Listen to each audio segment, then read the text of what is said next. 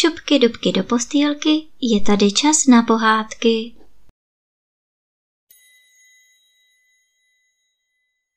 Dnes vám budu vyprávět pohádku Divous a princátko. Byl jednou jeden divous, který byl zakletý a ten chodil sedlákům do polí a zahrad, kde dupal a ničil úrodu a tak jim dělal převelikou škodu. Ubozí sedláci si stěžovali vrchnosti, že dál nemohou platit pachtovné, a tak nechal pán sezvat všechny lovce ze široka daleka a kdo divou se chytí, ten, že dostane obrovskou odměnu.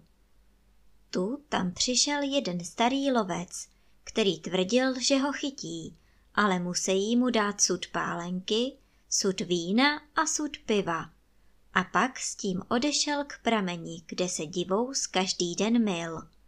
On sám se postavil za strom a čekal.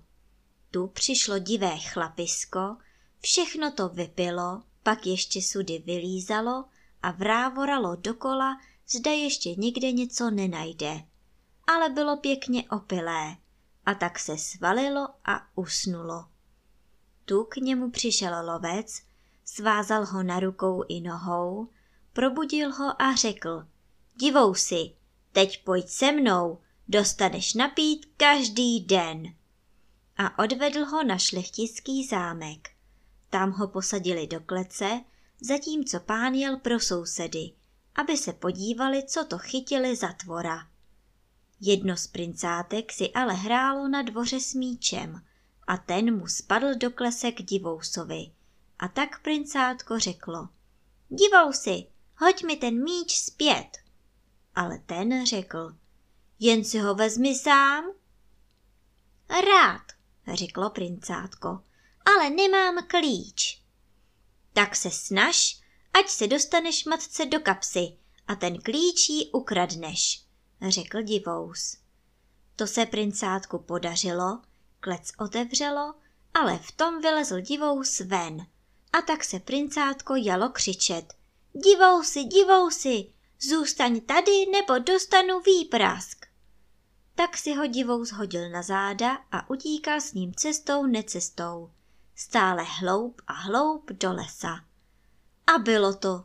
Když se hradní pán vrátil, byl divou spryč a princátko ztracené. V lese divou z princátku navlékl obyčejnou kytlici a poslal ho k zahradníkovi na císařský dvůr, aby se tam zeptalo, zda nepotřebují zahradnického pomocníka.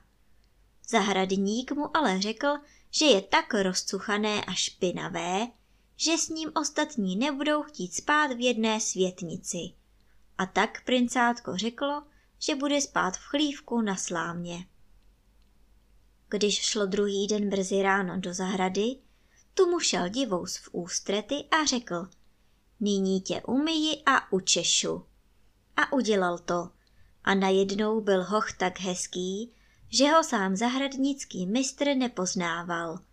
A princezna, která každého rána princátko viděla, zahradníkovi řekla, aby jí ten nový učedník přinesl kytici květin. Potom se princátka ptala, odkud pochází a z jakého je rodu, ale on řekl, že neví a tak mu dala jen plnou hrst dukátů. Když princátko přišlo zpět, dalo dukáty zahradníkovi a řeklo, co bych si s nimi počal, vy je potřebujete více. A pak muselo princezně přinést se kytici květin a ona mu opět dala kupu dukátů, ale ono je zase dalo zahradníkovi. A ještě jednou mu dala celou kupu dukátů a hoch je dal opět svému pánovi. A tak si princezna pomyslela, že má asi hodně peněz, i když neměl nic. A tak se za něj tajně vdala, což rodiče rozlobilo a vyhnali je do pivovaru. Tam se měla princezna živit předením a princátko muselo do kuchyně, kde pomáhalo kuchaři a kde občas vzalo kus masa a přineslo je svojí ženě. Za nějaký čas povstala v Anglii velká válka a musel se do ní vydat nejen císař, ale i všichni velcí pánové. Tu princátko řeklo, že chce jít taky a zda by pro něho nebyl ve stáji kůň. Jednoho měli, chodil po třech nohách, ale pro něj byl dobrý dost. Princátko nasedlo na kulhavého koně a vyjelo do pole. Tu mu přišel v ústrety divous.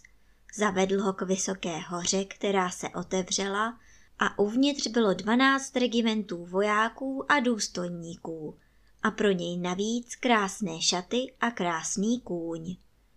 Tak se vydalo se svým vojskem do Anglie, kde ho císař přátelsky přijal a žádal ho, aby mu pomohlo. Princátko bitvu vyhrálo a všechny porazilo. Tu mu císař poděkoval a ptal se, odkud je. Ale ono řeklo, na to se mne neptejte, to vám nemohu říci. A jelo se svým vojskem z Anglie domů. Vrátilo se k divousovi, kde své vojsko nechalo v hoře a domů jelo opět na třínohém koni. Tu se mu lidé smáli. Tady jede ten budiš k ničemu, na své třínohé herce. A ptali se ho, v kterém křoví si ležel a spál? A princátko odpovídalo, kdybych tam býval nebyl, tak by to v Anglii nedopadlo tak dobře. Ale lidé mu říkali, chlapče, raději mlč, nebo skončíš na šibenici. A tak to šlo i po druhé a i po třetí. Bitvu v Anglii vždy princátko vyhrálo a všechny porazilo.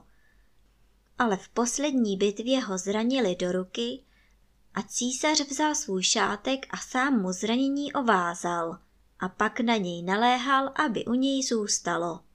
Ne, nezůstanu tady a kdo jsem, potom nikomu nic není, opáčilo princátko. Pak odjelo a opět mu vyšel v ústrety divous a odvedl všechen zbrojný lid do hory, zatímco princátko si nasedlo na svého kulhavého koně a jelo domů. Tu se mu lidé smáli a říkali, tady jede ten budiš k ničemu na své třínohé herce, kde pak si zase ležel a spal? Ale princátko jim odpovídalo, já jsem nespal, nyní je v Anglii dobojováno a panuje tam zase mír.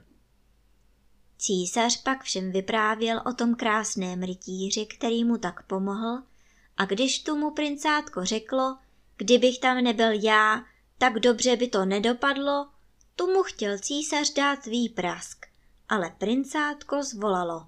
Tak se podívejte, když mi nechcete věřit, ukážu vám svoji ruku. A ukázal mu ruku a když císař jeho zranění viděl, byl celý překvapený. A nakonec řekl, ty jsi anděl, kterého mi poslal sám Bůh. A prosil ho o odpuštění, že s ním tak zle zacházel a věnoval mu celou císařskou říši.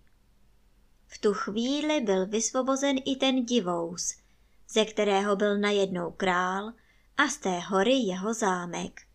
Král věnoval zámek i z poklady, které v něm byly princátku. To vzalo svoji krásnou princeznu a žilo s ní v tom zámku šťastně a spokojeně až do konce svých dní.